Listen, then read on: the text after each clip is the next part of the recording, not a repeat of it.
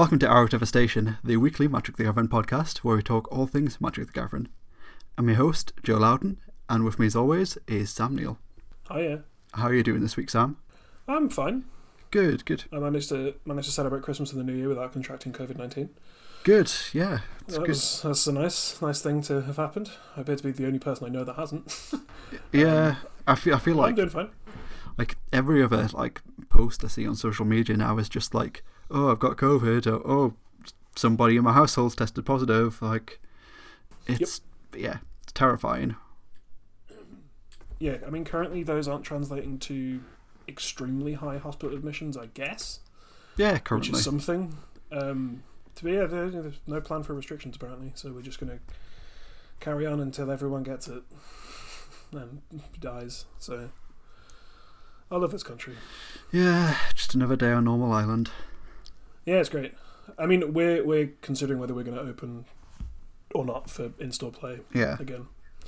I'm probably going to make the decision like, very close to the wire, honestly. Because the only problem for us is if if we get sick, then the whole business shuts down. and yeah, we don't have a lot of staff, so um, yeah, totally. we can't afford to get sick. Whereas, like you know, I know the government have officially announced that people should expect, businesses should expect twenty five percent of their workforce to for- workforce to be off ill, which is horrendous. Yeah. Um, especially with the levels of statutory sick pay, or the amount that businesses would have to pay out of their own pocket, small businesses specifically. Um, but yeah, just expecting your staff to be off sick. So that's the official advice, apparently. um, but yeah, we're gonna, I guess, try and avoid that by not being open to an extremely virulent virus. Yeah, you But we'll can you can only do what you can do, right? And yeah, I mean, you know, you, you I, I think you've you've done pretty good as a store throughout this this whole thing, really. Like, I think so. Yeah. yeah. So we've had we've had masks the whole time, yeah, even when it was um, unnecessary or, or a choice yeah, uh, to, to wear a mask or not. We've we've um, had them be mandatory in the store the whole time, and we feel good about that because I mean we've I think there's one person I know of in the store who had COVID, and he definitely didn't get it from the store. So. Um, and That's good didn't at pass least. it on to anyone else. So that's good. yeah, I think we've we've been doing a good job, and I'd, I'd, I'd it's like I said before, like I'd much rather look very silly and be closed when we could have been open than be open when it's not safe to be. Oh yeah, hundred percent agree. I think you've you've done the right thing throughout, and yeah, I'm sure you you'll continue to do the right thing. I'm just Yeah, I've just definitely. gone full back into hermit mode. I think I just yeah, I think I'm going to Yeah, leave the house ever again. Probably not till summer at least. Yeah, I mean we're just whenever we're leaving the house just to see family or whatever, or friends, everyone's testing, and obviously Yeah. you can get false false negatives and stuff, but we're we're doing what we can. Everyone's fully vaccinated. Everyone's taking tests whenever we see people. But other than that, yeah, we're pretty much back to self-imposed lockdown. Really. yeah, that's it. And like doing the same thing, I did manage to get out and see some family over Christmas, and you know everybody took tests and all that. But I think other than you know situations like that, I think for me it's just like right, I'll just go back to how how I took it right from the start. Only go out when it's necessary. If it's not necessary, then yeah, I'll just stay in, and that's fine. I've done it before, and I'll do it again. Yeah, It's Yeah, you know, for you know you know when people say like oh you know if it was a life and death death situation, well like it is. Yep. Yep. So I'm going to Yep. behave like it's a life and death situation because it is. So Uh, imagine being sensible. yeah, yeah. Yeah, somehow, somehow it's me. Somehow it falls on me to be the, the sensible one. Yeah, unfortunately. yeah. I don't Oh, know, well. like I can't. I've I've been been trying really hard not to pass judgment on people's specific situations because I know a lot of people, you know, went out to mass gatherings and stuff on uh, for New Year's and whatever. Yeah, I'm yeah. trying not to be a judgmental asshole because I'm a judgmental asshole all the time. So I'm trying to be less because you know the people can do what they want and uh, taking the risks that they want to take, and as long as they're not inflicting anything bad on anyone else, I guess it's fine. Um, that does extend to my own family, unfortunately. But uh, yeah, people can do what they want. Do what you want, um, and understand the risk you're taking. I guess. Yeah. Yeah. God, I hope there's going to be restrictions. I know I'm very fortunate in that, that I want restrictions to be in place and can definitely tolerate them and would welcome them. Yeah. But That, that's personally. I would like restrictions because it's uh, exact- exact same position. Like, I, I know I come from a, a place of place of privilege, I guess, really, because of the fact that like yes, I can work full time from home, and my income hasn't been affected at all throughout this, this whole thing, and I can, you know, I'm happy enough to entertain myself in the house. And I don't, I don't need to go out to the pub to feel alive. Like, yeah, I, I don't know. Yeah. I don't know. Yeah, it's different. Whatever. I just, yeah, I, I, I wish it was over. I really wish it was over. But if I have to just grin and bear it for another year, then then so be it, and I'm all right with that. I'll just do what I need to do.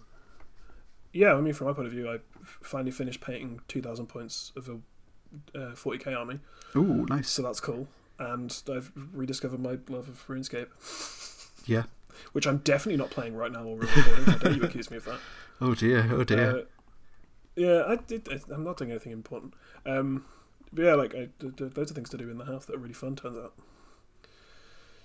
Anyway, let's uh, stop going doom and gloom, right? Yeah. Uh, one one of these days, we're gonna, you know, we're gonna open with the, the great news that COVID's gone, and we we've gone to a, we've gone to an F and M, and I don't know. Like I, I do miss all that stuff. I really, really do. But I'm just trying to Yeah, trying, to stay, trying to stay the- responsible. But by by then, the sale of NFTs would have destroyed the environment and the economy. So Yeah. swings and roundabouts. Yeah, I've quit Magic because they've released Ragavan 2, and he's like even better. oh man, I mean, this year this year could be the the, the year of uh, Magic the Gathering NFTs, oh yeah, and uh, and I'll quit, and that's fine. yeah, and I'll, I, I'll do anything else with my time. yeah. I mean, I I know I said it during last episode, but I'm still genuinely surprised that there were no NFTs to go along with the launch of um, of Kamigawa. Yeah. I mean, I guess there's still time, but I mean, there I'm was surprised. There was uh, someone. Someone made a tweet. There was like a, a discourse about NFTs in Magic, and someone tweeted. I, I cannot corroborate their source whatsoever. They didn't even post a source, but suggested that the the art that's created by the illustrators for Magic: The Gathering are contractually not allowed to make them NFTs. Which, uh, yeah, I I don't I don't know. which I don't know if that's true, but that would suggest that um, they're against NFTs, or whether they just wanted to make their own NFTs.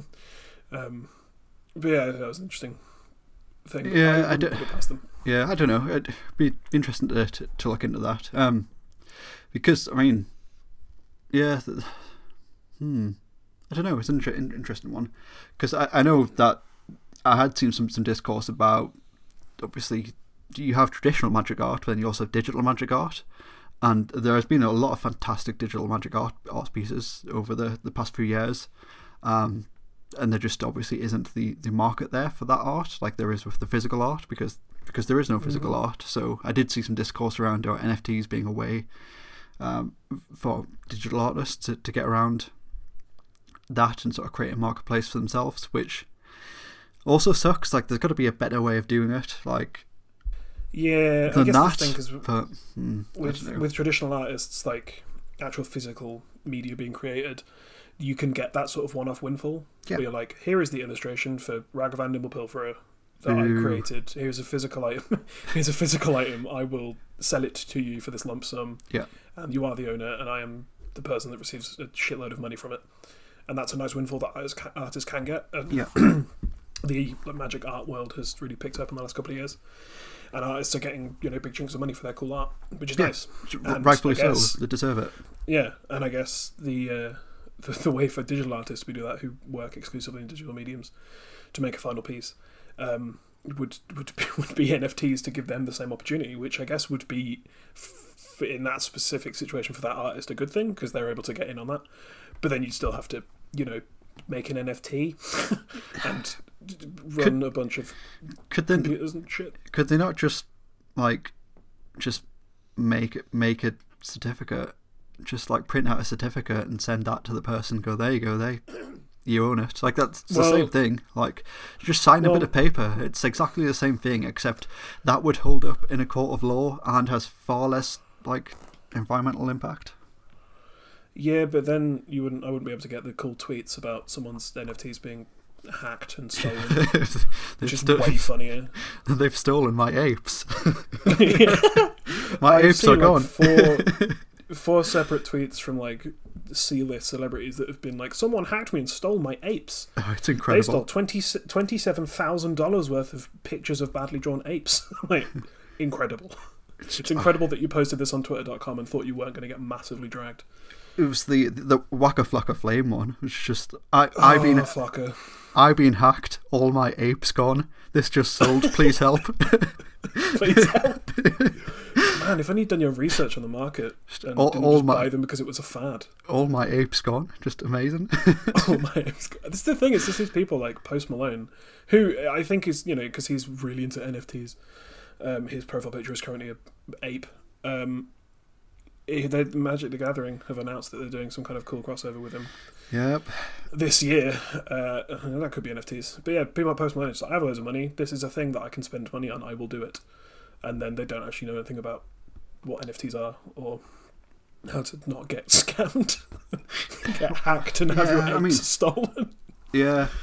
Even even at even at that level, like they're coming in at the top of the pyramid as well. So they they Mhm. they can do the shady money laundering thing if they want. I'm sure they've got people capable capable of doing that for them.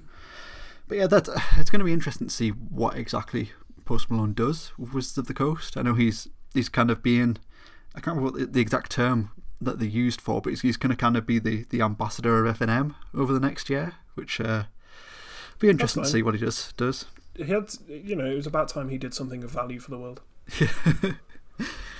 Not a, hot take i don't think. not a fan of his music, I take. no post malone's discography is tepid at best.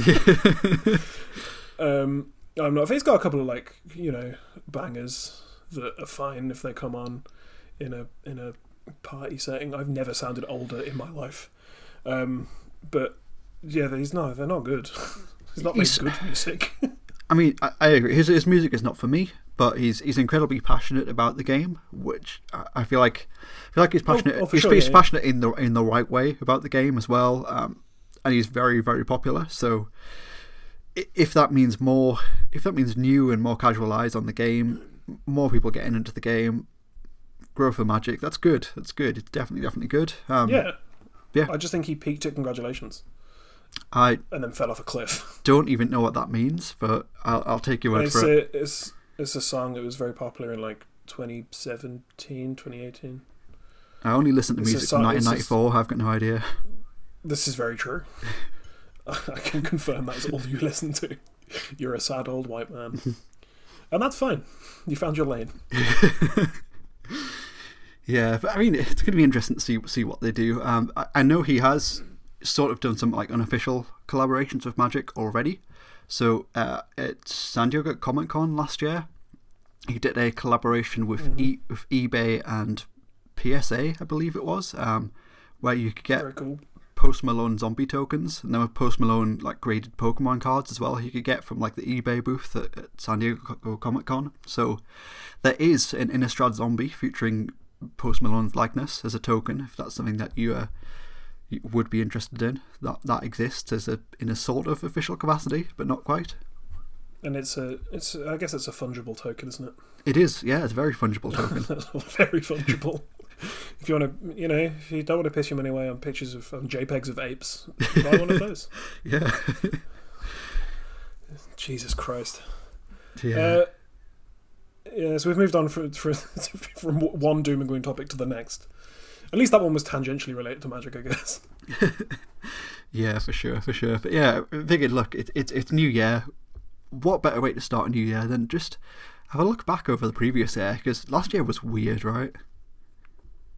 Yeah, I turns out I'm going to be most of this episode remembering things from 2021 in real time because you mentioned like two things when we jo- when we joined the call that I just didn't know had happened last year that were like meant to be relatively big deals. So I'm excited to find out loads more of those things and that I didn't actually pay, ma- pay attention to magic at all last year. Yeah, we have a, we have a, a timeline of, of notable and, and lesser notable events uh, from Magic in 2021.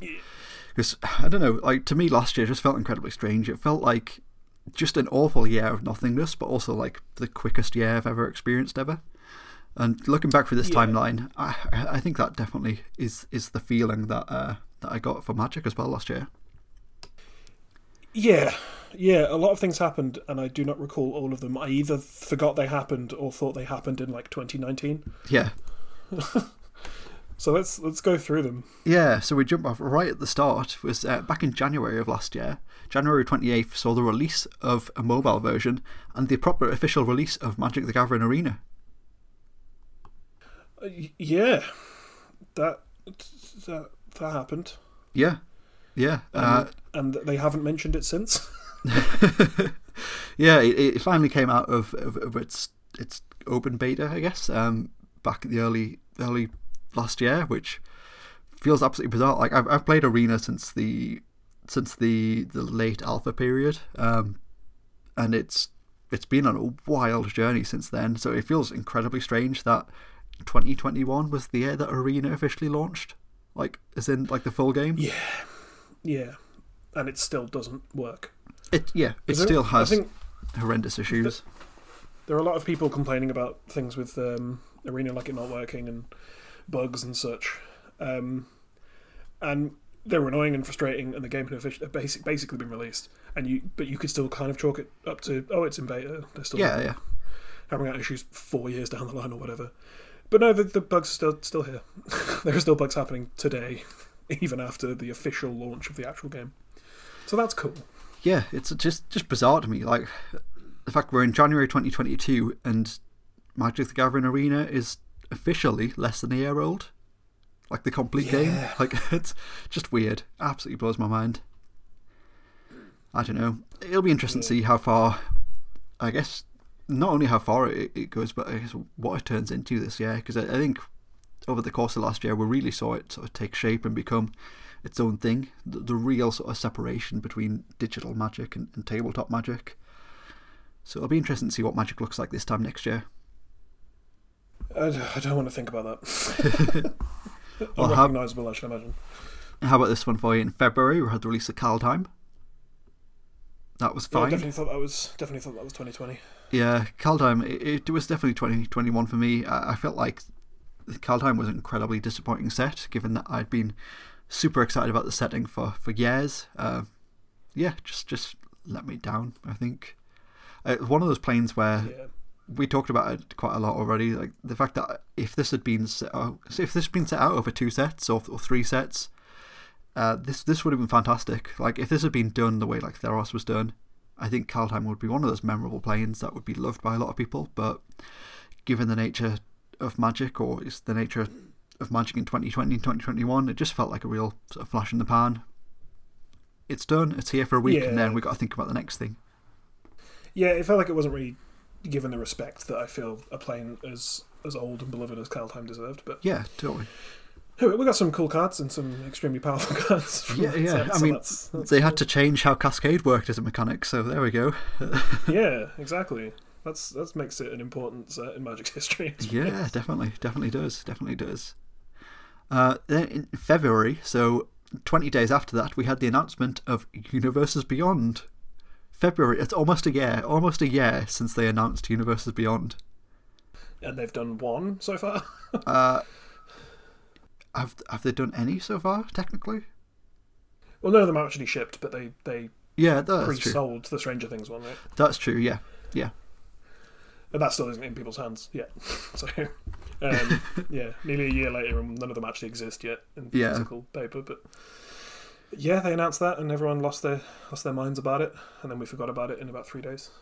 Yeah, definitely. I mean, I, I, my opinion on it is still very much as it was back then. Like, as long as they're not making busted cards that like warp formats, then that, that's fine. Like, they're distinguishable from from other Magic cards, and they don't, you know, they don't print like.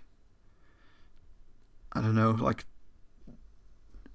Marneus Calgar, the broken in Legacy, then like that's fine by me. They can do whatever they want with these universes beyond things. I'm sure there'll be an audience for it. For it. Um, yeah, for sure. Yeah, it'll be interesting to see what they do. I, I, I think the Lord of the Rings set will be will be very good. Um, it's going to be very strange seeing some of the cards in modern, but I, I do think that if, if they do sort of reskin them as as magic cards, at least the cards that are good and powerful and seek play in those formats, then I don't have an issue with it. People can play the magic cards if they want to play the Magic cards, they can play the Lord of the Rings cards. If they want to play the Lord of the Rings cards, I'm sure there'll be some weird rules interactions that they'll have to change at some point. But I guess we guess like everything with Magic, we we cross that bridge when we come to it. Yeah, I think the big thing about 2021 for me was just thinking whatever and just accepting that the Wizards are going to do what they're going to do. Yeah, and yeah. how I feel about it literally does not matter. yeah, hundred percent. Like, yeah, any anything that might have been sacred is long dead. Like, yeah, we have, we God is dead and we have killed him. Or God is dead and Mark Rosewater personally killed him, and you should go write an angry email to him or something. Yeah, and then send a couple of death threats to members of the Commander Advisory Group Yeah. because you're a well-adjusted and reasonable person. Yeah, it's definitely their fault. but it's yeah, I don't know. It just it feels like forever ago to me when Universe Beyond was was announced. But I guess it is one of those things. Though, like in retrospect, I'm thankful that they have that like they did announce it so long ago. So by the time it does come around, definitely the uh, the sting will have worn off a bit for, for people that, that were you know upset by it. Um, I definitely one of those one isn't one of those people, but I, I I definitely had some feelings on the Walking Dead. Like I didn't like the like the Walking Dead thing, but when they announced Universes Beyond, and we're like, right, we're going to make this this whole thing. We're going to do you know magic as Richard Garfield intended. It's it's a rule set, and you can have different sets and different things and different themes, and we can mash everything up. Then yeah, sure, that just it seemed, like the like the logical conclu- conclusion to that, and Yep. Yeah, I think very much the same. If they go, if they want to go go wild and, and print whatever, like they can, it's fine. I don't have to play with those things. Um, it's it's very I feel like it's very difficult to be like, oh, if they want to do something ridiculous like X Y Z, because they've already announced there's going to be a Fortnite secret lair coming. So like, whatever I Hell say yeah. can't can't be like any more ridiculous. So I don't know. We'll see. We'll see where it goes. Yeah, Magic the Gathering has officially jumped the shark. And I think Oh, that's yeah. fine. Yeah. We're still all here, right? And it's Magic's bigger than it has been, so. Yeah. Uh, next up, which I think is, is certainly something of note, was on March 19th, we had the release of Time Spiral Remastered. Yeah. Yeah. This one I remember. This one I loved this. This was this was that set that was for me. Um, 100%. Everything about this was amazing. Uh, possibly the best thing they did for Magic last year, I think. I think it's it's, it's close between this and Modern Horizons 2, in my opinion. Um, but yeah, remastered Magic sets are something that I- I thought would have been a cool idea for, for a long time. I mean, we saw them with Magic Online and they worked really well there. Uh, I, I think it was a huge success. I think it was definitely underprinted um, and you know maybe a little overpriced for what it was, but the set itself was great. It looked like a fantastic draft environment. I'll never get to play. Um, and yeah, those those retro bordered cards, the, the retro treatment to the to the cards in that set were fantastic, and I hope that's something that we see a lot more of going forward. Yeah, I remember the time I uh, sold an Underground Sea to buy all border cards in foil. Remember, remember that time where I, I, I did that on purpose? Yeah, It was fine. The transaction is still roughly in my favour yeah, currently, so mm, it's not the end of the world. yeah. But yeah, I mean, uh, this they were they were great. This was definitely the product for me, and I bought a lot of cards from it. Yep, yep. I bought a retro border Chalice of the Void for fifteen pounds. So that was That was an excellent choice, you a very, very good, very good decision on my part. I, I still have that. Uh, yeah, yeah. What a cool set! I really hope that they do more remastered sets. So when when you, I mean, there isn't one announced for for this year. Um, I guess we have so many other products that that'll be fine if they don't do one this year. If they do one next year, I think it would be cool to be cool to see like Innistrad remastered would be cool, or like I don't know, really take a step even further back and be like like Urza's block remastered, or like even like Dominaria remastered, and just do like a greatest hits from sets that are set on the, the Dominaria plane that aren't reserve list stables. I think it would be a cool way to do Yeah, it. uh, like I kind of like the idea of double feature, Yeah, which yeah, we're getting some this year. allegedly. Did you know? did you know the boxes are more expensive than collector boxes? Then collector boxes. Wow, I did not know that. Yeah, they're extremely expensive. No one's ever going to buy the product. Um, what's yeah? What's the point in that? yeah? There's like t- t- twenty-four boosters, I think. Yeah, yeah. Uh, it's the same price, or if not slightly more expensive than a collector box of Innistrad Crimson Vow or um, Midnight Hunt. Wow, why? because they have the they have the fun special treatments, Joe, Yeah, that make cards indistinguishable from one another. yeah. but I, I that kind of like that awful. idea. Yeah, I kind of like that idea in concept.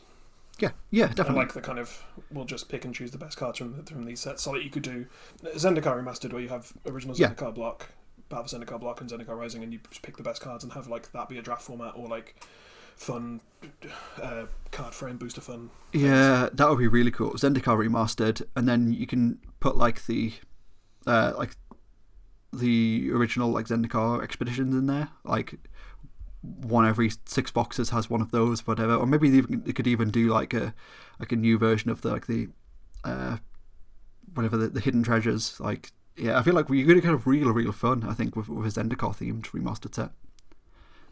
Yeah, I, li- I like the idea, and hopefully they'll do that again. really But I mean, Time Spiral remastered was was a slam dunk. I think Yeah. everyone everyone loved it. So Hundred percent, hundred I hope percent. they do that kind of thing again. Yeah, yeah, definitely. I, I think whatever, whatever they were trying to achieve with that set, with that set, I, I, I think that they probably, uh, probably achieved it. Definitely.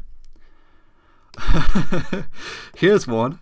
Four days later, 23rd of March, it was the launch of the open beta for Magic Legends, the free-to-play action RPG from Wizards of the Coast and Cryptic Studios. It's my favorite ARPG. I play it all the time.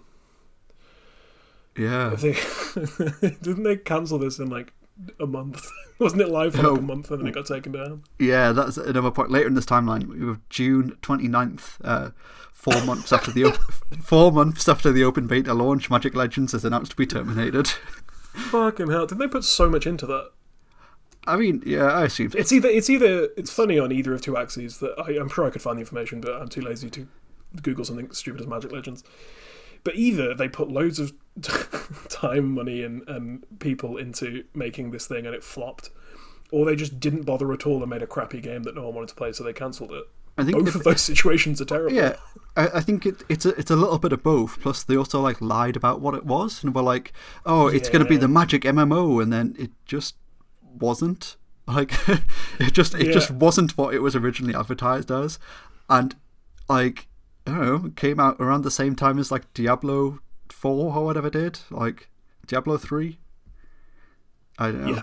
Yeah, and like in the midst of like WoW updates and stuff, and yeah, a bunch of other actual MMOs doing well. it was just a bad time. Um, yeah, I had a couple of friends who played it for like an afternoon and said, "Eh," and then never touched it again. Yeah. It wasn't a. It wasn't. a died. Was Bald-. Yeah, Baldur, Baldur's Gate 3, that's the one I'm thinking of. Baldur's Gate 3 Yeah, was, sure, was the one that came out. Yeah, it came out like the same time. Like, why Yeah. would you why would you make this this ARPG that's doomed to fail after you've advertised it as being an MMO and then just isn't? And like just everything was wrong. Everything was wrong about that game. It was like, oh, you're a planeswalker and you can do all of these spells and none of the spells had the same name as magic cards and there were no art for magic cards and I just I failed to understand who that game was for, and I guess Yeah. yeah, it's a good It reason just- why it was terminated four months after its open beta. it was vaguely. It was a vaguely magic skinned generic ARPG that wasn't Yeah. very good.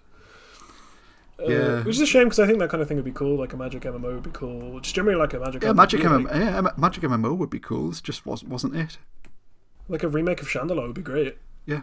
Something like that. There's like Duels of the Planeswalkers was still very, very popular. I checked on Steam. There are still people who play like the Duels of the Planeswalkers games from 2013, 2014. Yeah, There's definitely a market for it. I'd give it a go. But this was just so seems so hastily made. Um, and I think at the time I was probably still playing World of Warcraft, so didn't really have time in my life for, for another fake yeah. Plus, like But um, like Dungeons and Dragons, like you you own like so so Yeah. many so many big ARPG intellectual properties. Why not like work with the people that make those games to do a Magic version? Like I don't know, like from what I saw, like I didn't see very much of the game, but from what I did see, the bits that looked good were like the maps. So like like the planes that you could visit. Like Zendikar looked sort of like Zendikar. Innistrad looked fantastic and looked like Innistrad. Uh, and I have no idea what the other one was. Um, to assume Dominaria, but I have no idea. It just kind of looked like generic plane. But you, mhm. there's yeah, there's there's like a precedent there for like Wizards of the Coast producing fantastic ARPG games. So I don't understand why they didn't just tap into those resources and make a Magic version. Don't know. Makes no sense. Because whatever, it's gone. a- It's dead. Yeah, yeah, that's the most important thing. Yeah. Great. Truly bizarre. And then uh, two days after that, Magic Arena came to the iPad. Yay! Yeah, a couple of months That's after its official release. Yeah, I mean, I'm sure some people were were dying for that. But I'm yeah, sure finally, some people play it on the iPad, but yeah, March 25th, it was available for all platforms that said it was going to be in 2018 or whenever it was announced. yeah, I'm sure people play it there, Yeah, and I'm I'm sure they've uh, got medical attention for the burns on their skin from holding an iPad playing yeah. or it, or it's exploded and they're dead. So Next up, we have the 1st of April. Uh, definitely not an April Fool's joke here. We had Nick Kelman left Wizards of the Coast, which was fantastic. One of the best things they've ever done was get rid of And Nick I- Kelman. yeah, and I feel vindicated for that time in an episode of this podcast where I definitely did something, said something that was uh, defamation. so I was right. Nick Kalman resigned, and there's a bunch of stuff on the internet about Nick Kalman and things he's done. Yeah. If you put two and two together, it makes sense. Yeah. Yeah. Yeah. He was awful, and I'm glad he's gone. hmm Yep, Yep. correct. Then the next day, Challenger decks were, re- were released. Standard Challenger Fuck decks off. were released April 2nd, 2021. Right in the middle of the pandemic, great, Yeah. great time for that to come. They were pretty good actually. We still have um, two of each in stock, I think. Yeah. Because who the hell has buying them? They've rotated out now the cards in them. Um, Oh, yeah. like some of them, but um, they were pretty well built decks. They were cool. They had some reasonable reprints. Um, I just I think Challenger decks are a great idea. Um, I guess we'll come to the Pioneer ones um, shortly. Yeah, But- like the, the blue white one has, Challenger has like yeah, the blue white one has a shark typhoon and like two skyclave apparitions. Like it's pretty good, right? Yeah, there's- some good stuff in them. Like they're actually well built decks, and you could definitely go two to an FNM with them. Yeah, Um, yeah. It's got it's got mystical disputes. It's got, yeah, it's, it's good got stuff. reasonable cards. The blue white one. Um, I like the Challenger deck model. It's it's like the best precon they do. yeah, Um, because you can still sell it to like casuals because they don't care about standard, but it's just a collection of cards they can play, right? yeah. That's true. Yeah, Which is nice. Because like the Planeswalker decks, like they're ex- exclusively for casuals, um, and then the face Planeswalkers had a bit of a premium on them. They're like between five and eight pounds each because not many people bought or opened the play- the Planeswalker decks. yeah. they're, uh, they're, they're crap. They're crap decks, and they play the same and extremely linear. Whereas these ones, they're, surely they're slightly they're more expensive, but they're they're actual like actually well constructed constructed decks. Yeah. and I um I think they're a really good product, and I hope they continue. And these ones are good as well. It's just a shame. Uh, one in-store play was definitely not back at this point in time. Two, they're about to rotate out, which I guess makes sense in their model. Yeah, They're yeah. going to put a future-proof standard deck into the public, um, and then yeah, no one's playing standard anymore because no one likes standard anyway. Uh, Arena has taken the standard crowd. Then the standard crowd moved to historic because they felt that Wizards had ruined standard. And then a pandemic happened, which means no one has any standard cards anymore. So no one's playing standard in paper, but the decks are cool, and I like that they exist, and I hope they carry on. Yeah, definitely, definitely. Cool. Next up, then we have April twenty third. We have the release of Strixhaven: School of Mages. Uh, I think Strixhaven was fantastic. I think it'll go down as, as one of Magic's most underrated sets. I think, to be honest, I think it, it was a, a Yeah, quiet success, really. Uh, I think the the was very mystical, yeah, I think the mystical archives were amazing, absolutely amazing. Um, they had issues for historic for, for Magic Arena, but besides that, I think it was fantastic. It did that thing where like you could buy a three pound fifty booster pack or whatever and, and open a twenty pound card, and that's great. That's absolutely fantastic. Uh, I loved it. I loved the special Japanese treatments that they got. I collected those as well. Like the first time I collected a, a set of Magic cards for ages, and yeah, big big fan of this set. It was fantastic. Yeah, cool setting, cool world building. Um, it's reasonable draft set, um, which they they're basically knocking every draft set out of the park. Even Crimson is leagues ahead of sets three or four years ago. Definitely. Um, uh, yeah, just just some really cool cards. Um, I'm a big I think- fan of I think- set. Yeah, I think the only issues that I take with it are like eh, every card has like 200 words in it. Like new magic cards just have like far too many words in them and just are not good because of that. They're, Yeah, I I like that design. Um, just as as a design space, I think it's cool. But when you have like both sides of the card literally have two paragraphs of text, it really gets lost. And Yeah. you don't know which like because there are there are choices you make when you're making playing a game of Magic the Gathering. Often it's just a puzzle you have to solve, and you have the game pieces and you try and you try and work it out. But if you have to remember the backside of a card, which does loads of stuff, it's very hard to know which one you should cast, and you can easily misplay by just playing the front face because you can't remember what the backside does, and or having to take them out and read it. And I guess it works on Arena, right? But it's still a lot to grok on Arena. Um, Yeah, but I definitely. like It's- design it's- space if you've got. It's Um, something that I've, I've noticed a lot as well. So, been playing a lot of Vintage Cube on on stream this week, and like, see, talking to people in chat and like reading out like what cards do, like when I'm making picks, and like highlighting and looking at cool cards, like while I'm making the picks. Sometimes I'll be like, I'll read out the the full text of a card and have like three seconds left on the timer to make a pick because there's so many stupid words on the card. Like, yeah, it's very true. Yeah, like I mean, magic, I please! kind I'm of trying to explain to chat what the card does. Like, You're making streaming impossible. yeah, Yeah, the um, because because you know with, with previous double face cards, they they just flipped sort of by themselves. Um, you didn't get to choose which one. You had to put the front front side, then it became the back side. So you didn't really have autonomy in that decision, which was fine. And then I like that. Obviously, we'll come to Zendikar. Was Zendikar Rising was twenty twenty? Yep. Right. So with Zendikar Rising, you had um, the back was always a land. And that's fine. It's easy because it's the same color as the card, and they all end tapped unless they're the mythic. Yeah. Which you can pay three life for, and um, that's fine. I like. I kind of like this, this design. If you were to do like on the front, it's lightning strike. On the back, it's giant growth. Yeah. Easy. You can remember them. You know what the card's called. You know what the card does. But when it's so many words, it's just a little bit difficult. But Yeah. that, I think Strixhaven was was uh, an excellent set. Like Yeah. the designs on that set too. Yeah, definitely. I mean, overall, I do think it was a good set. Uh, I I still don't agree that like the schools or colleges or whatever were were you know that different from guilds. Um, No, I agree. I agree. and I I hate the amount of legendary creatures in the set, and like they all just had like names that were incredibly just unforgettable and effects that were incredibly like forgettable and yeah, I don't know.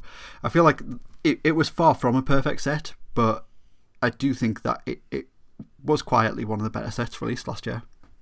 Due in large thanks to Mystical Archives, but also were were some just some, some cool cards and very, very powerful cards in that set as well. Like like expressive iteration, like what a sick card that is. Like potentially so- poten- potentially too powerful for, for, for formats, but it's cool that it was just a Yeah. just an uncommon in the set.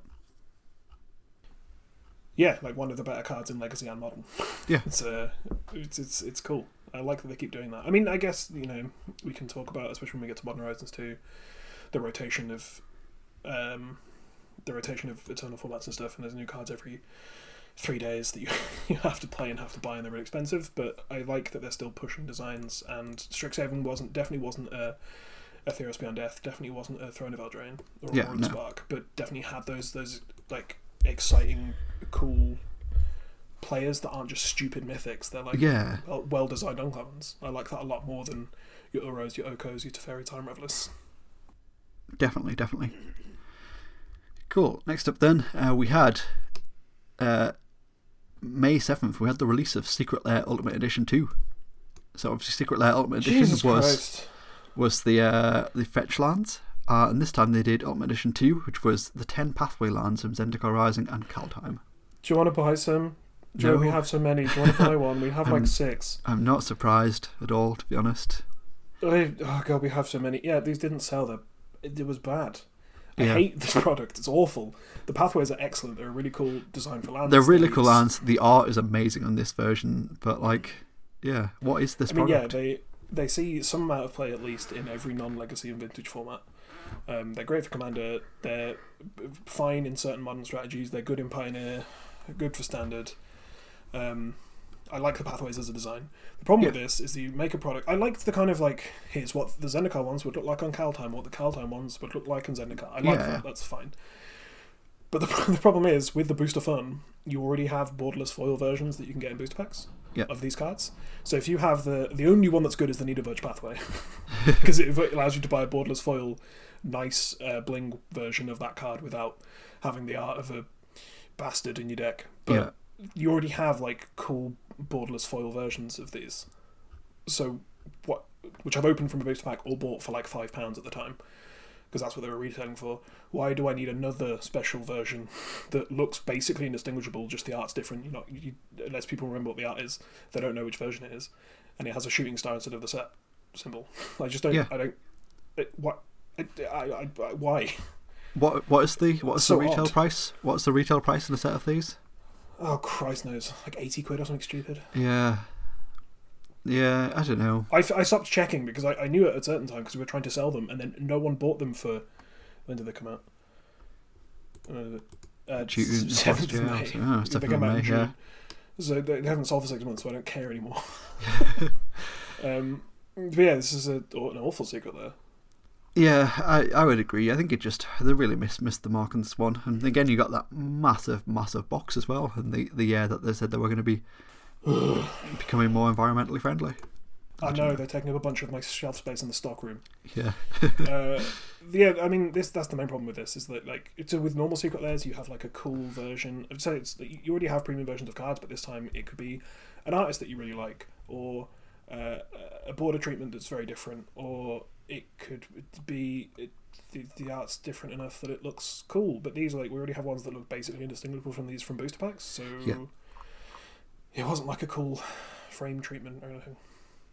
And yeah, the Ultimate Edition when it was the fetch lands made sense because people want the fetch lands to be reprinted, so it makes it makes Ultimate seem reasonable. Ultimate Edition when it's foil pathways is a little harder to take. yeah. No, so speaking of things that were hard to take, we have 13th of May, so one week later, Magic Esports announced that MPL and Rivals League are going to be retired for the 2021-2022 Players Tour season, and pro player, players were told that they should not consider Magic professionally moving forward. Cool. That sucked. That like really sucked. Just to be like, oh hey, this thing that we've invested in and really really pushed as the future of, of organized play. Nope, it's gone, and also none of you have jobs anymore. Like that sucks. Yep. That really sucks for a lot of those people. We have no plans for organised play, even returning to the old system. We Yeah. have nothing f- to give you. Good luck. Yep. It's um, yeah, it's heinous. this was awful. I, I think you know generally. I'm sure we talked about this at the time, but like the general removal of an organised play system is horrendous in terms of Magic. Yeah. And it just you know they're just moving towards casual. Magic is a casual game that you, you buy your commander decks, you buy your secret lairs, you play commander games, and that's fine. There's a market for that, and you know I enjoy those things also. But Yeah. you've just removed all like the point of I mean the point of the competitive the competitive nature of Magic for me is just the competition itself. I don't care if it's an FNM, I don't care if it's a GP. Um, I enjoy playing competitive Magic regardless of the actual stakes, but to have absolutely no stakes and there's no dream of being a professional Magic player when you could be a professional if you're good enough in basically every game in the world, then it just seems odd that you'd remove the organised play system Yeah. and give us no information about what the organised play system might be going forward, really. Yeah, yeah. And obviously, you know, pandemic and whatever, but yeah, you, you touted this thing as like this is how professional magic works, and then just getting rid of it and the world will know. Yeah, it won't. Yeah. And I, that's the thing as well. Like, the other thing that happened as well because we, we're going through a list here. We've just skipped all of the like big tournament was won by such and such because Yeah. no one cares about them. No one knows matter. the tournaments are happening. Literally doesn't it matter has now. no. It's great for that person, and I'm sure they're very pleased. The only one I cared about was uh, Yuya Takahashi because he deserves it. Yeah. Um, but yeah, I didn't know when any tournaments were going on. I'd find about them secondhand on Twitter. I didn't really know who most people in the MPL were at this point because Wizards had done such a horrible job of advertising it. Whereas when we had coverage every weekend, and I got to watch a GP or a PT every weekend or an SCG event, I knew who these people were. I followed people, and I cared about how they did, and they cared about how they did, and they, they worked really hard for actual stakes. But now it's just it's just nothing. There is no Yeah. organized play anymore outside of FNM basically, which is wild. Yeah, yeah, it is. It's, I mean, One you know, of the we'll, lower s- points of 2021. we'll see what happens going forward. So they did very recently announce that that um, that William Huey Jensen is going to be the, the head of organised play going forward. Um, so good luck to him. It does, you know, in my opinion, I feel like it is a bit of a poison chalice. Um, and I'm sure, I'm sure he's somebody who could come up with a good system, given that he's somebody who's played in all of the various systems over the years, has a fantastic first-hand feel for for the old system and the way things were, and just how how good things can be when they are good. But at the end of the day, there's going to be somebody above him that has to sign off on anything he wants to do. So, although I, I feel like he would be a good person for the job, ultimately, I, I understand that decisions aren't his at the end of the day. Yeah, I also have my own feelings about Huey, but Yeah, that's for another Yeah. time. me too, me too. Cool. Well, the next day, after pro players were told that they should not consider magically magic professionally, uh, it was the official retirement of Planeswalker decks, which were announced that they would be replaced with Commander decks going forward. So, Uh, half of this was good, half of yeah, this was bad. just just looking at this timeline, like it's it's very very clear to see that you know somewhere somewhere along the past you know, almost two years at this point, they've looked at the data, they've gone, well, we're spending a lot of money here, but we're making a lot of money here. Why don't we stop spending this money that we're not seeing a return on, and let's make more money in this area? Like, I don't know. It's just all laid out on this timeline. You can just see it. Like, oh, Yeah. we're retiring organized play. It doesn't make money. Commander makes a lot of money. Let's let's make some more money from Commander players. Yeah, I mean the Planeswalker decks, as I said earlier, are shit and were Yeah. bad. But I think it was it was an okay thing to sell a new player. Yeah, it, wanted to be cheap. That's it. They're one of those things that I, I feel like they they had a purpose. Like you know, from my time working in, in an LGS, a lot of the time we would get people coming in. Oh, I want to start with Magic. I haven't played anything. What what can I get? Well, here you go. You can direct them to a Planeswalker deck. There'll be a very easy to understand version of every different card type in a Planeswalker deck, and it's not as as potentially overwhelming as something as like a Deck Builder's Toolkit used to be. Like that was the product that I started with, but it definitely was was a much I think a, a much better tool for teaching the fundamentals of Magic would be something like a Planeswalker deck. But Yeah. no, at the same time, yeah, they were crap, and who was buying them really? Grandparents. Yeah, Grandparents buying their kids in- stuff from, from big box stores, like Or someone typing in Magic the Gathering on eBay. Yeah, yeah, Yeah, we sold very few of them. The people that we did sell them to were very excited to have them, but then they came back and bought, you know, booster packs or singles. Yeah. A few weeks later. Um, the replacement of Commander decks is heinous and one of the worst things I think that Wizards of the Coast has done to, you know, um, secondary market sellers. There's so many cards now. Um, I could go on. I could do a whole episode about why Commander decks with every set release is horrendous. Um, and maybe I'll be allowed to at some point. but I think the Commander decks are bad because then you're replacing something that was good for new players with something that is horrendous for new players. I know Commander is how you play Magic now, and it's the thing you should introduce players on, but it's so Yeah. hard to introduce people to play Magic on Commander because there's like 30 years worth of cards and there's so many things going on, and it's four people. That's so many people. You don't get to understand the fundamentals. yeah. so that- many that- cards. There are so it. many sets. Jesus Christ, we don't sell the Commander decks anymore because people are so burnt out because there was a Commander deck that came out three weeks ago, and they don't want to spend more money. It, it's a terrible decision. But uh, Planeswalker decks were terrible, and they still send out, I think, free intro decks for people. Um, Uh, so I can intro- give people those and, and sell them a boost pack or something. So that's It's, cool. it's an intro booster now, I believe. It's a welcome booster. Welcome booster, that's the one. Yeah, welcome Which isn't a deck, so you can't actually play with it. No, so, and they're all the same as well. They're all so, the same so you have to buy your commander deck to play the game. And you can't sell them challenger decks because challenger decks are like thirty quid, and I don't want to sell someone who doesn't know if they like Magic or not a thirty pound product. That's so much money. Yeah, look, at the end of the day, the Command Zone has over half a million subscribers on YouTube, so there we go. That's magic now. I just like I don't understand. Like I have to. So someone comes in. I want to get into Magic, and the only option I have. I mean, we, we currently have a backstock of Planeswalker decks, so I can still Yeah. sell them that thing. Um, though they're outdated. But someone comes in and like they want to buy something, and I'm like, okay, well the thing for you that I've been, you know, we've been told by Wizards of the Coast is the thing for new players is this is Commander deck, which is thirty to forty pounds, which is so much money to spend on a brand new hobby you have no interest. You know, you have no idea if you're actually interested in or want to play it, and it's so confusing and so difficult to understand. Whereas like at least with the Planeswalker decks, it was very, very simple. And everything interacted with the Chandra on the front, and it was all red cards and fiery spells. At least that made sense to get someone into the game, and then they could come back and buy an actual product that was good. But Commander decks are so much, and I, I'm charging people so much money, and I don't see them again because they open this thing and go, "What the fuck is this?" and don't know what they're doing, and they're forty pounds down, and that sucks. Haven't haven't they got a big Netflix series coming out this year Yep, based around planeswalkers? yep. Why not have planeswalker Yeah. decks to go along with that Mhm. one. Like, oh, I, I watched the Netflix thing. I want to get into this game. Oh, I like this character that I saw on the show. I'll buy their deck. Oh, this is cool. I want more. I I, might know. just go and I might go to a Starkist and see if I can actually get a job lot of Planeswalker decks for cheap, just to still have to sell to people.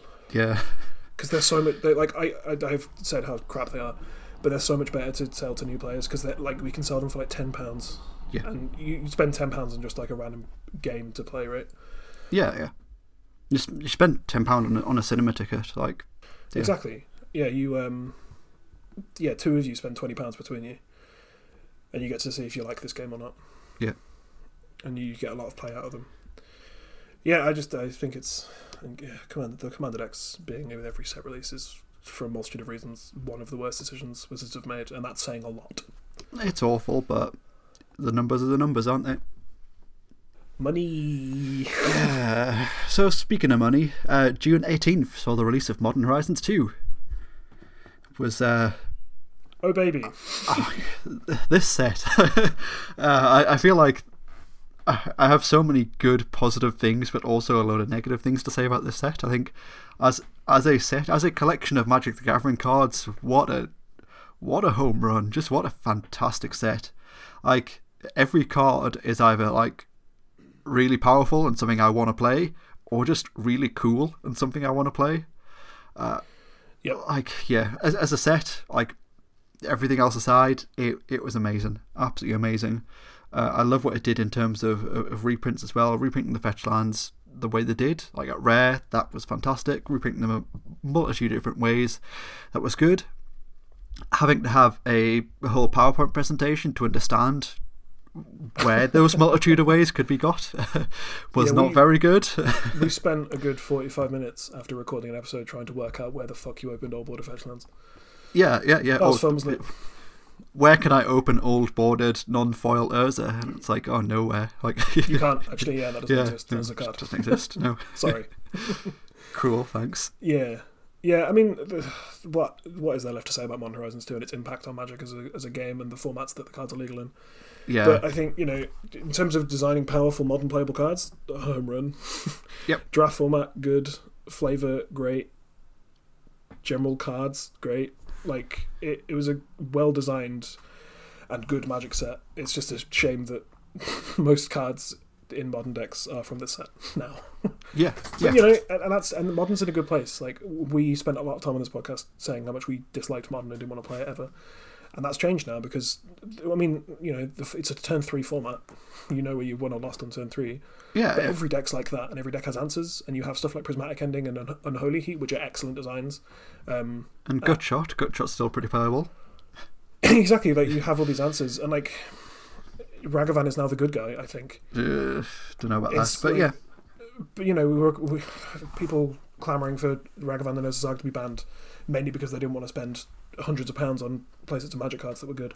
Yeah. um, which I understand, but it's still silly. Um, definitely. I think that, that that's the thing. I think modern is genuinely the best place it's been in for, for years, but that comes at a cost. Like like literally, like you, you go to you, Yep. you you open up MTG Goldfish and it's it's now the norm for your Magic deck to be over a thousand dollars. Like yeah, the average price is back- back when I- yeah, back when I was getting into modern, it was like Jund was the only thing that cost more than a thousand dollars, and like, and that was the joke. It was like, oh, Jund players, but now, like, I don't know, your average deck costs more than a Jund deck did back in the day. Yeah, and most of it is because of Modern Horizons too. because Yeah. you've got Ragavan and you've got um, Solitude. Fury's expensive. And then you've got the lands. it's yeah, that's it. That's like fet- fetch lands are still expensive at the end of the day, and like even though they did reprint some of them in in Modern Horizons 2, the price did come down. It they're still expensive cards at the end of the day. Like you're still looking at like you know like near to hundred pounds to replace that Scalding Tarn. It's, it's a lot of money. Yeah. It's the, the modern's extremely expensive, and Modern Horizons Yeah. 2 has a lot to answer for for that. But it was a great Yeah. set, well designed, great, great, great flavor, um, great card choices, cool designs, just loads of really cool designs. Like for as much as Solitude has, it's just a, a staple and extremely expensive. It, those Evoke cards are really cool design wise. Yeah. Oh yeah, they're the gr- fantastic. The Grief Ephemerate deck is actually not that good, so that's nice. Yeah, But yeah, it's a great, great set, um, and I think I would be sad if it didn't exist. I think. Yeah, yeah, I, I think so. I think so. I, yeah, I, I think there are certainly, uh, there are certainly powerful and problematic cards for, for modern and legacy, but I think the formats are in good places. Overall, I think it is. Yeah. I I think it's a set I love. It's a set that I love. Like as a standalone set, it's a set that I love. I love everything about it apart from what it's done for accessibility, which is a real shame. But For sure. For I don't know. On the on the flip side, that does mean that we can continue, continue to have like master sets in the future, and they can just put Modern Horizon staples and master sets. It's it's a way to, to feed their other products and keep master sets good value and, and great sets as well. And I don't know, maybe that's a good thing. I guess we'll see. I mean, yeah. Time will tell. Com- the company that makes the game you like making money is a good thing, actually, Yeah, yeah, for sure, for sure. for the most part. Cool. So, uh, speaking of Masters, uh, next up on the timeline we have July the 1st. This is another arena one, but Pioneer Masters was announced that it was going to be put on hold for an unspecified time. Because they just put all their eggs in the historic basket, and that seems to have actually gone quite well. So Yeah, pretty much. Pretty much. I mean, for the longest time, people were crying out with something, something to do once rotation was happening. What they were, you know, they were going to have a bunch of cards that they can't do anything with. Then, oh, in comes historic. Turns out historic is good. Actually, historic is very good. Um, it's the format I have played the most during the pandemic time. Uh, I, I've I've had a lot of fun playing it. Played a, a bunch of different decks, and yeah, I, I can understand why they don't want to put Pioneer on Arena now. Um, especially, I think, given everything that's happened since as well, with the further separation of, of digital magic and what digital magic looks like as opposed to what paper magic looks like. To me, yeah, makes sense. I, I'd love to see see Pioneer on, on the client, but I, I fully understand why it's not on there, and I don't think it ever will be, to be honest. yeah, I agree. Cool. Uh, next up, then, we have July 23rd, the release of Dungeons and Dragons Adventures in the Forgotten Realms. Ugh. So, this is the set that replaced Core Set 2020.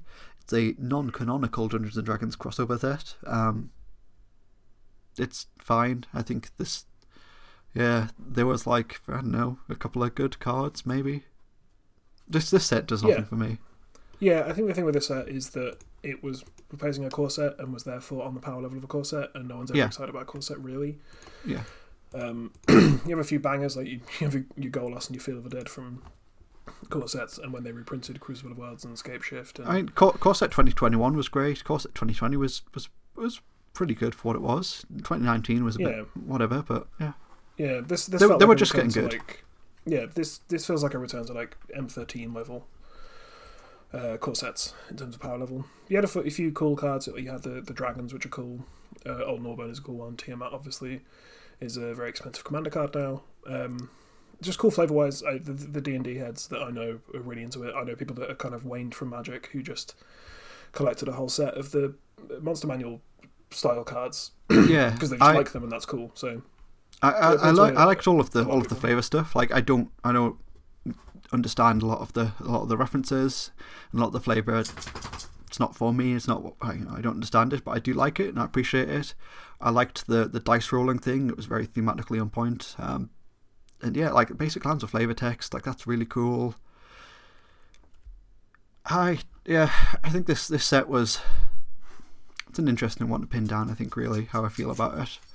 I personally would have preferred a core set, and it would have been nice if you know if every card didn't have fifteen lines of text on it again. But Yeah. just just magic now. That's fine, I guess. I guess if if they were going to do it for any set, you have the Dungeon Dragon set be the wordy set, right? That's all right. no, that's unhinged. Right? Yeah, yeah, yeah. True, I guess so. Uh, one of them had the mechanic wordy. Unhinged, yeah, mean, it was That would unhinged. have been a that would have been a reasonable joke if I hadn't forgotten what the set was that it was in. Yeah, sure. Yeah, I I really liked all of the, uh, all of like the the names for like all the modal cards and stuff as well. Like, was, you know, choose one, break the chains, do this, or interrogate them, do that. Where you had like make decisions and really sort of translating the the D and D mechanics onto Magic cards. I I really like that a lot. Yeah, like you come across some goblins or whatever. Yeah, what do you do? Do you fight them? Do you run? Like, It yeah, was a cool design. I liked. I the liked that a lot. bits. same. I think we I may have been against them at the time because they were kind of confusing when we we did a bit like named mechanics, but they were they were a cool idea, and Yeah. it certainly worked on the model cards for sure. Yeah, I liked it. I liked it. Uh, next up, then we had August twenty fourth. We had announcement day, which we got the the announcements of everything that was coming this year. Uh, it was pretty cool, I thought. Um, yeah, obviously we got a bit more information about Innistrad, and then we got all the big stuff about Kamigawa, about New Capenna, and about the two sets and Dominaria, so Dominaria United and the Brothers War, which we have since had confirmed that is uh, Urza and Mishra, and not the uh, the brothers from Kamigawa. yeah, which is good to know. Yeah. Uh, we did we did also skip uh, the arena starter kits, Oh yeah. That- which were, Yeah. like it's not a big deal, but like they were they're they're kind of like your planeswalker deck level product now, Yeah. and they come with two decks like the clash packs, and they're like eight pounds retail. So they're a good thing just to chuck at new players. Like, give this Yeah. a go. How And you there about it? Also two versions of them. Yeah, there's Arena Starter Kit 2021 and then like Starter Kit 2021 or something, and I always send out the wrong one when someone orders one by po- by post. And then Oh no, to- no. I mean the, Arena Starter Kit. There's there's two versions of it. So there's one that is available at the stores, and one of them's an Amazon exclusive. Oh, cool. They've got a different face card, but that's it. Like, Oh, gr- cool. That's good. um, there are two ones with similar names though, but Yeah. yeah. But, I mean, they're they're a decent product to just chuck at new players, um, and they're probably slightly better than, um, slightly better than the Planeswalker decks. Yeah, I, I think they're, so. They're fine. They're they're a reasonable decision from see. Yeah, totally, totally. What we have next? The next we have the uh, the release of Jumpstart Historic Horizons on August 26th. It was a, a Magic Arena exclusive product featuring uh, unique designed for digital cards that only work in digital. Um, yeah, this this this set was was fine. Uh, there's only maybe two cards that I see play from this. Um, I don't know. Like it was, obviously, it was a good way to get like, um, like some of the jumpstart cards onto Arena, but also to do things like like the Merfolk that makes a tropical island. Like that was really cool. Yeah, I, I, I didn't hold any sort of gripes against digital digital only cards when this came out, but I, under, I understood people were upset with it. But I, I think I was very much on the side of the fence that like look they said from the start that they want arena to be separate. They want magic arena to be separate. They want digital tabletop to be separate. And this for me was them firmly drawing that line in the sand. And yeah i think it's cool. Uh, i thought the the way they distributed this product was awful and that you could only get if you opened if you entered the jumpstart historic horizons event and then played in the event with those decks uh, you couldn't just like buy packs of it. You can you had to like either craft the cards you needed with like rare wild cards and mythic wild cards, or Mhm. pay like something stupid like five thousand gold a pop. I don't know. This was was a very strange product, but I guess it's only the start of, of, of seeing stuff like this on Arena. Just use that abundance of surplus wildcards you definitely have on your account from spending loads of money to craft all the cards. Yeah. That's how it works, right? Yeah, apparently, apparently. I don't know. I don't know. It was fine for what it is. It's not the worst thing they did to Arena last year. Next up, then, we have the release of Innistrad Midnight Hunt. It was on September 24th, and Standard also rotated, so we finally got to say goodbye to Throne of Eldraine, Theros Beyond Death, Ikoria Lair Behemoths, and Core Set 2021. I think that was more exciting for people than the actual release of Innistrad Midnight Hunt. Yeah, I think so, definitely. It was good to get Eldraine out of there finally, but at the same time, I think, I think Standard very, very quickly turned into like being dominated by Alrund's Epiphany far too quickly. Yeah, I think people started to miss the old cards, Yeah. which is surprising. Uh, yeah, Oh, Embercleave's good, actually. yeah, it turns out. Um, yeah, I mean, Innistrad Midnight Hunt it was a good set. I enjoyed it. Great draw I- format. Yeah, I, I really liked it a lot. Um, I, I just feel like it just, just suffers from like every set does nowadays. Like you just don't have time to sit down and, and enjoy it because you have to be thinking about the next thing that's coming in two weeks' time or whatever. Like Yeah, for sure, for sure. But no, it was, it was cool. It was a good set. I, I liked it thematically. Uh, I feel like, like, at the same time, though, I feel like it's one of the worst Innistrad sets released, which which I, I guess probably isn't like the the worst, the worst thing to say, given that like every Innistrad set's been a banger apart from like these two. But I don't know, it just felt it felt a bit underwhelming. It would have been nice to get more time to to play with it. It would have been nice to play with it in person as well, or do a pre-release, or you know any of those kind of things. I think if it's, if it's been released under like normal circumstances, I'd probably take it a lot better. But it just felt like a, a bit of a letdown, really. Still a cool set. Yeah, it was very cool flavour and lore wise, and exploring Innistrad and knowing that WotC still know how to do Innistrad sets. Yeah. But yeah, in terms of playability, maybe not home run, but I think that's fine. Like we've just come off so many fire design sets that have just given a massive upheaval to standard. And I guess this kind of did that in that the, the other sets rotated out, and like you said, Alrund's Epiphany just dominated the format.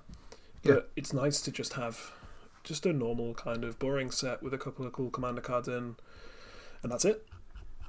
Yeah, definitely. I think that's kind of fine, considering the alternative is you know Omnath or Uro or Oko. Yeah, yeah. I, I don't want I don't want those any- anytime soon. I mean, Yeah, yeah, nothing seemed too ridiculous. It's like, oh, like we took massacres, you your good commander card. It's reasonable in other formats as well.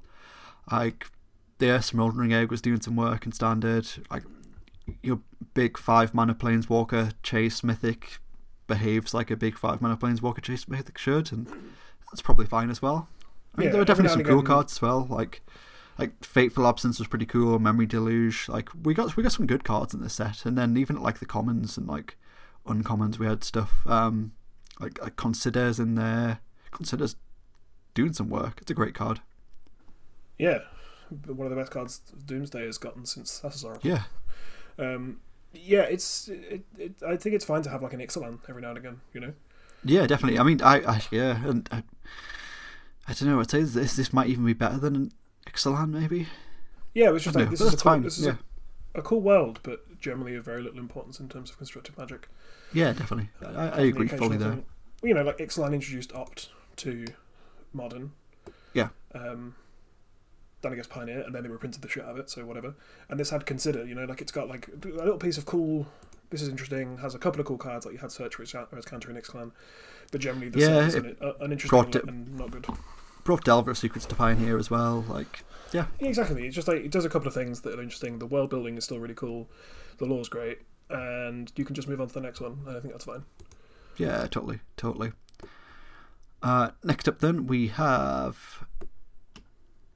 Uh, I guess yeah, World Championship. Let's let's hit that. World Championship was won by Yuta Takahashi. Like, yeah, you said that was the important one last year, and I Yep. believe it was as well. Definitely. Yeah, I mean, I didn't care about the World Championships. I didn't really watch any of it. I watched some of the highlights of uh, Yusuke Takahashi playing. I watched a, I watched a few highlights, and uh, I didn't really care about it because I don't really care about Magic tournaments anymore because that's what WotC have done to me and to a lot Yeah. of people. But yeah, Yusuke Takahashi being the world champion is, is extremely well deserved, and I'm very happy for him. Um, just Yeah. watching him realize he was the world champion was uh, an excellent couple of minutes. Oh, it's great. It's gonna be exciting to see what card he puts his likeness on. I can't wait to see that. After that, we had definitely. reba- rebalanced cards are introduced as a permanent feature in Magic Arena. So, as I What, said, yeah, rebalanced cards. That's it forever now. Like we we've gone far past the line in the sand that was Jumpstart Historic Horizons. Uh, alchemy is going to be a thing. You're going to get to to rebalance cards, change cards, whatever they want, and if if that's the future, that's fine. That's fine. They can do that. I don't want a part of it myself, but hey, that's it. That's it. Uninstalling Magic the Gathering Arena from my computer was the best decision I ever made. Turns out. I don't have to care about this stuff, you know? Uh, after that, we had so two days after that we had the release of Pioneer Challenger decks. So I don't know. You said you wanted to touch on that earlier. Yeah, great products. I like them. They're good. Um, Yeah. They're actually built around existing archetypes. One of them is actually really good. Like the Black White Aura deck is actually very, very good out of the box. Um, Yep.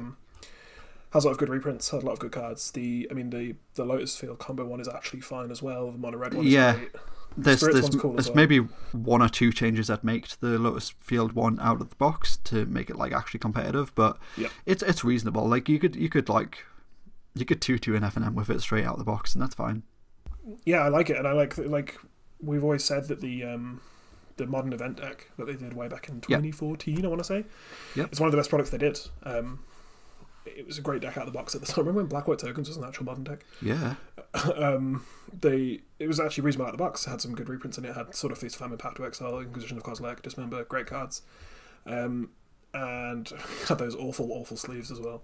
Yep. Um, that's a good product, and I like these Pioneer Challenger decks. Um, Challenger decks are a, are a great idea because they're like you know 30 35 pounds for the Pioneer ones, and you get to play the format and they're perfectly fine cards, and it won't cost you much to upgrade them. Um, Yeah. So I, I, I, like I like this a lot, and I hope they continue to do them. And I hope the Pioneers are format because I, I played it for an entire FNM. It was really fun. Yeah, I, I, I liked. I mean, last time I played Pioneer was um, was Blue Black Inverter, and I loved that deck. Yeah. It's a shame, shame I'll never get to play that again. But uh, I do have a a fully, yeah, fully completed full seventy five for, for Blue White Control. So maybe that's going to be my life once uh, things are safe to play again. But I, I Yeah. think the format's really cool. I, I like the space. I was a big fan of Frontier, and sure, if I have to warp the card pool slightly, I- I'll give Pioneer a go. Definitely, give it a good run. Yeah, these these decks are great. I'm a big fan. Cool. So coming up to the end of the year now, we have the release of Innistrad Crimson Vow. So pretty much what we said for Midnight Hunt, I think. Um, in terms of Innistrad sets, probably the worst one, a bit forgettable. I don't really understand blood tokens. Um, I don't know why Cleave is in this set at all. I think Cleave should have been in Kamigawa. They should have Dude, I called it Hack. literally, I literally forgot. Oh my god, that would be amazing. I literally forgot Cleave as a mechanic. Yeah, This only happened less than two months ago, and I completely, completely forgot this mechanic existed. Holy shit!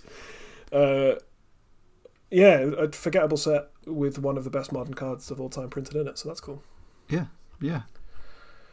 Blood Fountain is excellent. Yeah, I don't like bloods. I, I don't like them being called blood tokens. I think they're a cool token. I think one tap and sack rummage is a really cool token. Yeah, same. I don't really like that it's blood because it seems a little bit parasitic to vampire related sets, and I don't think you Yeah, can blood yeah. in every set, which is a shame. Like you can with treasure and, and clues to a certain extent, um, and food. But it's a cool token, and I, I like it. It's a cool design. Yeah, Cleave, I totally forgot about, and I can't Yeah. really think of good cards in that set. Um, good cards in that set. Uh, Hullbreaker Horror is a ridiculous magic card. Absolutely ridiculous magic card. Oh yeah, uh, I want them to remove that from the Vintage Cube, please. That would be nice. Um, bring back Frosty. yeah, oh, 100%. Um, Faithbound Judge is a really cool card. Um, Yep. That I don't think is getting enough love. There's a Slug Horror Commander, so that's that's a thing. You Oh, can do that. Yeah, Toxrill's Yeah. cool. Oh yeah, the Cem- Cemetery Desecrator. Yes, yeah. Black, the black yeah, one that looks like cool. Nemesis. That card is nonsense. I played it in two games, and I think I'm going to take it out of that deck. If you can rebuy it, it's absurd. it just kills Uh, things. Thalia as well. They brought Thalia to Pioneer with the set, so that's pretty cool. Sure.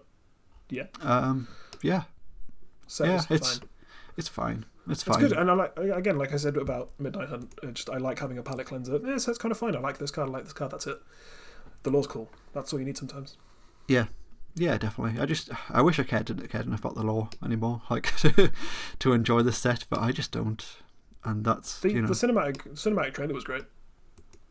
uh, I don't remember it. You should watch it again. It's cool. Yeah, a good I might do. That's I one of the do. good things. WotC keep doing is the cinematic trailers. They're doing a good job of those. Yeah. Cool. Next up, then we have uh, December second was the official introduction of Magic Arena Alchemy. Um, yeah, we've talked about it a bit already. I don't like it one bit. I think if it was a standalone thing, then yeah, that's cool, that's fine. But the rebalance cards are also used in historic. Um, nobody can give me a good reason why they are also used in historic. There's literally no reason for that.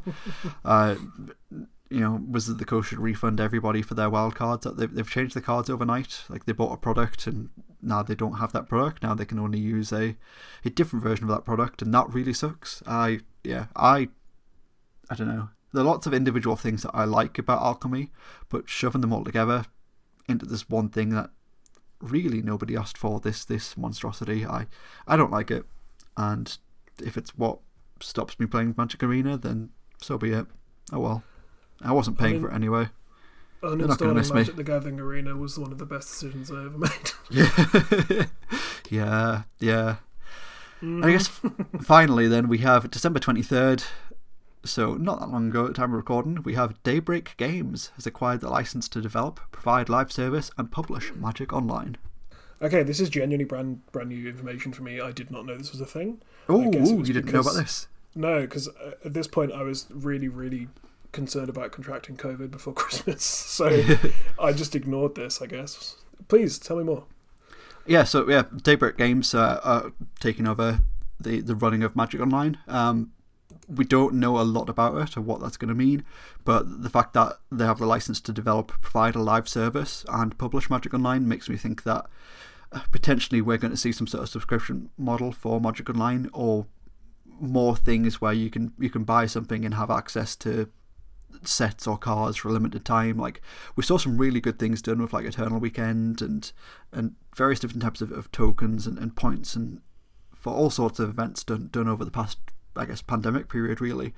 So it'd be really good to see if they take a look at that and make some lessons from that and, and I don't know, like give us some, some good live services for Magic the Gathering Online, which which would be good. I think also the fact that, that they have brought an external team in to, magic, to manage Magic Online and really sort of put some development into it gives me hope that they are going to continue to support it for the, for the long term because Yeah, uh, currently it's the best way, way to play Magic in my opinion. yeah, I I agree. Um, can that's play cool. what I- whatever formats you want. Like you can play, you can play vintage. You can play a vintage deck for a fraction of what it costs you to play a modern deck and paper and have a great Yeah. time with some incredibly powerful cards. But yeah, I I think it's cool. Um, I mean, Daybreak Games themselves aren't aren't without their um their controversies. Uh, I believe they were the the company that was in charge of like Sony Online Entertainment, or they were Sony Online Entertainment originally uh, and then rebranded themselves as Daybreak Game Company after they had the big data breach of, the, of uh, PSN. yeah, that's a that's a bad look.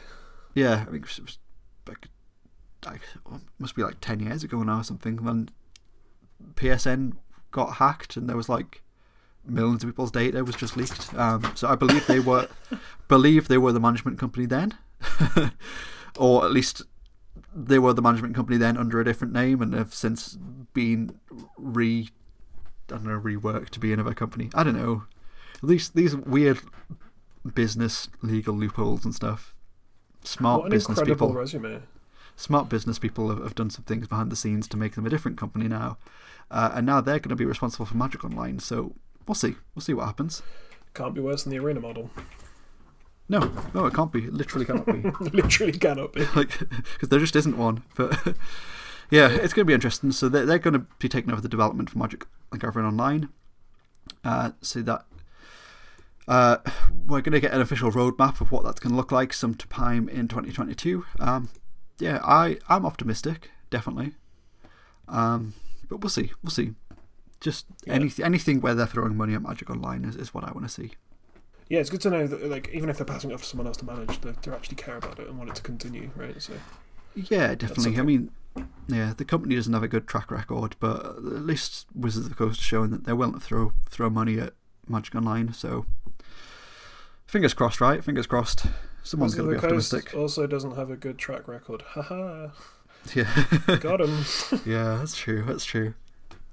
Oh well, Magic, Magic on the, yeah, Magic Online's going to die, and it's all going to be Mark Waters Waters' fault. There we go. And That's more like it, right? Shit on your driveway. Yeah, And That's, that's, that's his way as he commands all things that yeah. Mark with Magic Rose the Waters stabbed my firstborn. he claimed the firstborn. Yeah. Whew, well, that was the year in Magic. It was, it was a year, wasn't it? Yeah, a lot more things happened than I remember, and also a lot of it wasn't that interesting. Yeah, the whole thing just feels like a blur. That like, if it had been, I don't know, maybe I would have cared about a lot more of these things like a few years ago. But I, I feel like the constant decision making, and the constant like changes and, and changes in directions that I don't agree with across all facets of the game have just just really worn me down. And I don't know, Yeah. I just want to. I want to get back to jamming Legacy in a pub. That's all, all I want to do eventually. Yeah, or maybe you know over the summertime, COVID will be less of a concern. You can start doing that again. Yeah, yeah. Fingers crossed. It would be nice. Cool. Any any final words on on 2021 before we go then? no, I didn't quit Magic that year. Yeah. Here's to 2022. despite everything, despite everything. Despite it all, I'm still here. Fantastic. And on that note, come let us know how you felt about Magic in, in the bizarre year that was 2021. And hit us up on social media. On Twitter, we're at HFDcast, facebook.com slash HFDcast. Or if you've really enjoyed anything in the episode, like to give back a name on True Value, you can hit us up at Patreon. We're at patreon.com slash hour of devastation. Tiers start from as little as $1 per month. for roughly 20 to 25 cents per episode. Uh, this podcast is brought to you by manaleak.com, where you can go and use the promo code HOFD5 to get 5% off your whole order. And that's it. I breathed in like I was going to say something else, but that's it. Find my own personal social media. On Twitter, I'm at PeachGardenOath. Facebook, I'm Joe Loudon. You can find me in pretty much any of the Magic groups. I also stream Magic every Friday night on Twitch, twitch.tv slash PeachGardenOath. Uh, we do a lot of fun. We do a lot of Cube. Uh, I've got lots of time off work currently, and I'm just jamming vintage Cube like it's just going out of fashion. It's great fun. It's been fantastic. If you want to come check it out, it's twitch.tv slash PeachGardenOath. You can find me on Twitter at Gene Snealer. Nice. uh, just I'm really hitting the hobby streak. I'm going to try and do some kind of hobby every day this year, at least, whether that's building or painting or whatever. Uh, and uh, periodically post screenshots of my RuneScape account that no one cares about, which is fine because who cares about RuneScape? nice, nice. That's all we have time for. Once again, we're approaching the second hour. The Godfarer has returned, so we'll see you again next week on Hour of Devastation.